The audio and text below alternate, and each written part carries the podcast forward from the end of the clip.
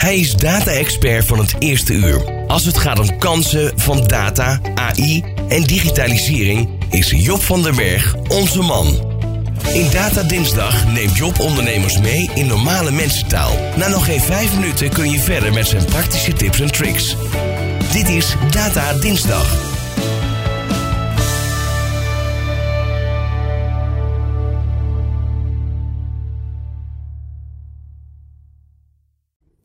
Ja, de horeca en AI en robots. Dat kan een match made in heaven zijn.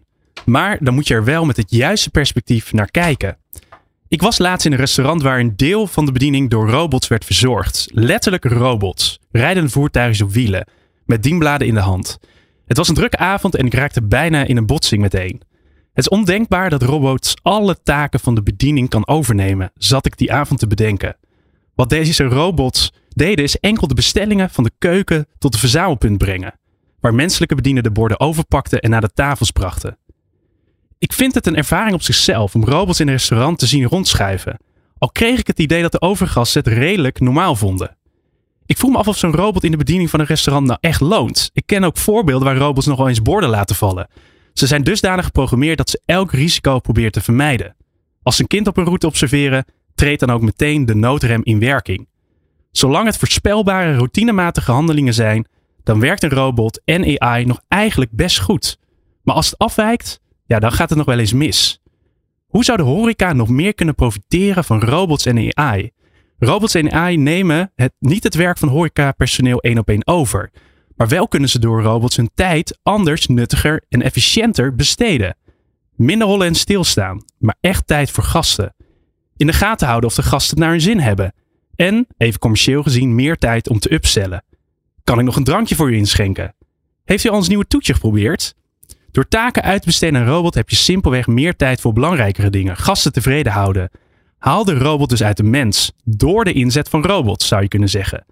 Dat kan overigens ook om nog meer terreinen dan alleen de bediening in een restaurant. Bijvoorbeeld koken, groenten snijden door een robot. Dan heeft de kok meer tijd voor de final touches. Of de klantenservice. De chatbot assisteert bij reserveringen en klantvragen. Vaak repeterende taken, dus dat kan prima door een robot worden overgenomen. Een robot is voor veel ondernemers nog ver weg gezicht, maar realiseer dat het niet meteen een fysieke robot hoeft te zijn. Sterker nog, de invoering van de QR-code in de horeca is ook een robotje. Die repeterende taken heeft overgenomen. Minder kwijt aan bestelling opnemen. Meer tijd voor de gastbeleving door de inzet van technologie. Alhoewel ik zeker weet dat de gemiddelde horecaondernemer de inzet van de QR-code niet direct associeert met data en technologie. Mijn advies is om bij de inzet van data, AI en technologie altijd te bedenken: hoe kunnen we hiermee onze tijd nuttiger besteden en het werk beter maken? Data en AI moeten geen moedje zijn, omdat anderen het ook doen, maar een middel om je te onderscheiden in de markt. Soms is een gamechanger nodig voordat een technologie doorbreekt. Misschien was dat wel corona voor de QR-code. Minder kent bij velen is dat AI en robots nooit meteen perfect hun werk doen. Dat leidt nog eens tot teleurstelling. Net als die robot in de bediening die op de noodrem trapt.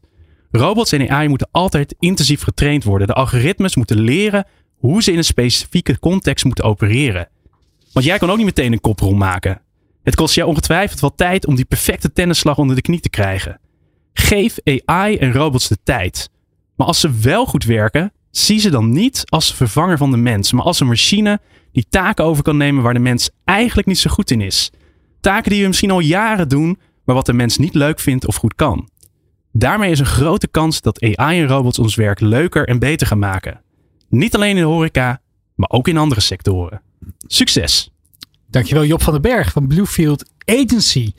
En Herman, je bent uh, ja, misschien een beetje tegendraads voor het horecavak ook echt een technologieman. Je zei net dat je uh, bij je eerste zaak op je 25-jarige leeftijd heel erg begon met e-mail uh, marketing onder, onder andere. Om, je, om, je, ja, om het bij een breder publiek onder de aandacht te krijgen.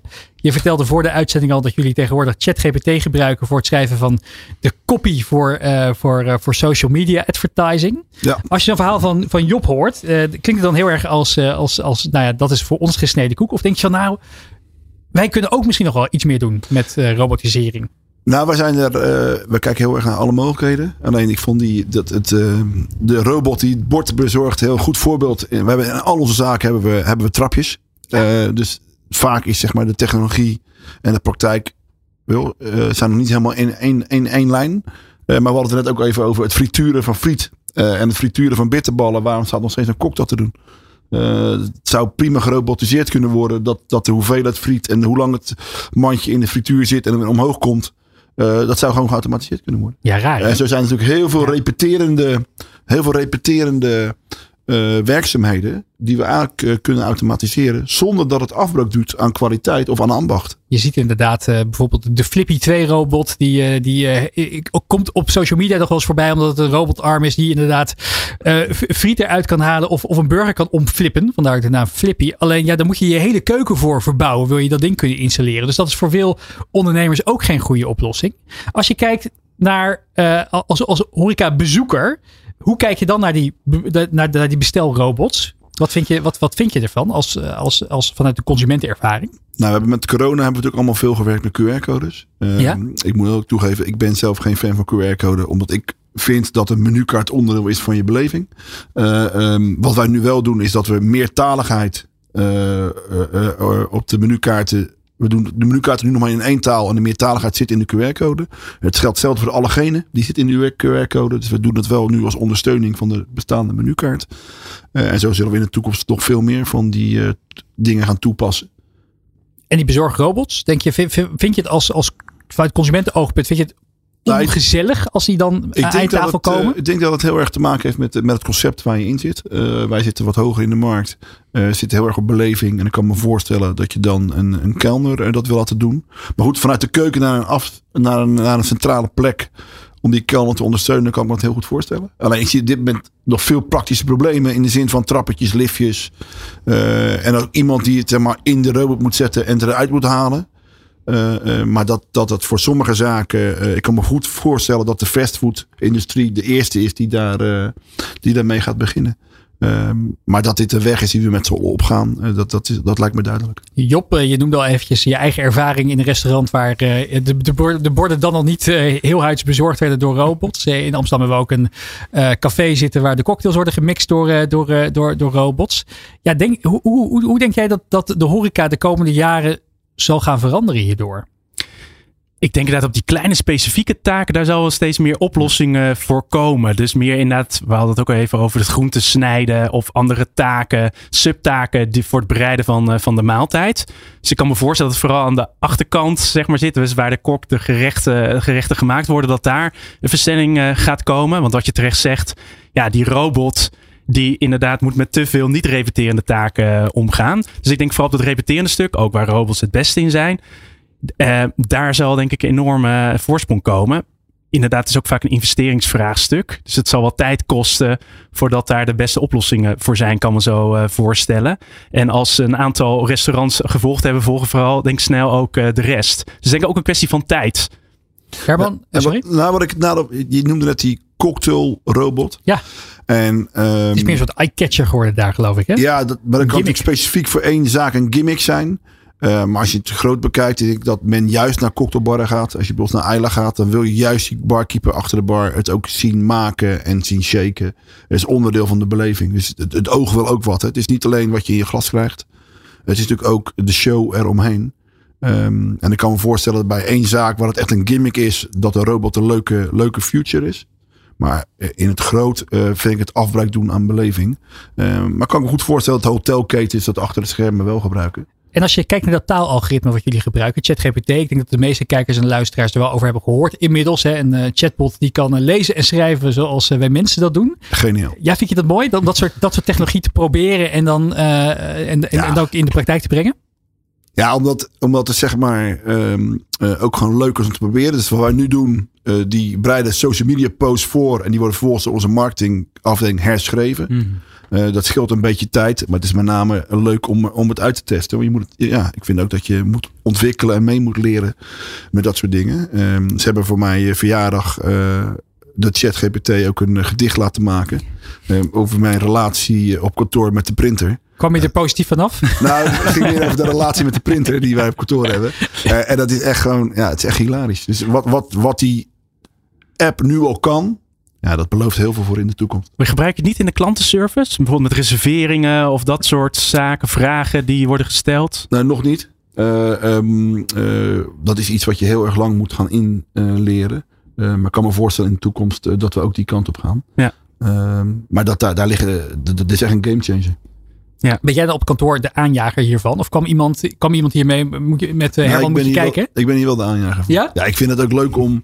wel, Je moet ook blijven vernieuwen. Ehm, eh, en je moet ook gewoon zorgen dat je, dat je scherp blijft en dingen blijft leren. Want het inspireert ook weer voor, voor andere dingen. Van waar kun je nog meer mee gebruiken. En, eh, ik ben ervan overtuigd dat dit soort dingen eh, in het begin zo leuk zijn. En uiteindelijk maak je, eh, daarna maak je een beetje het verschil. En uiteindelijk is het gewoon weer standaard. Dus Ja. je moet juist Ja. voor in de rit zitten. wil, je, wil, je, wil je het verschil maken. En daarna heb je het nodig, anders doe je niet meer mee. En wij willen op dat gebied altijd vooruitstrevend zijn. En we proberen ook heel veel dingen die, die de eindstreep niet halen. Job, van de, nog, nog één tip voor, voor mede-horeca-ondernemers die luisteren. Waar zou jij nou beginnen? Als je, als je nog helemaal aan de, aan, de, aan de vooravond staat van digitalisering in je horecazaak.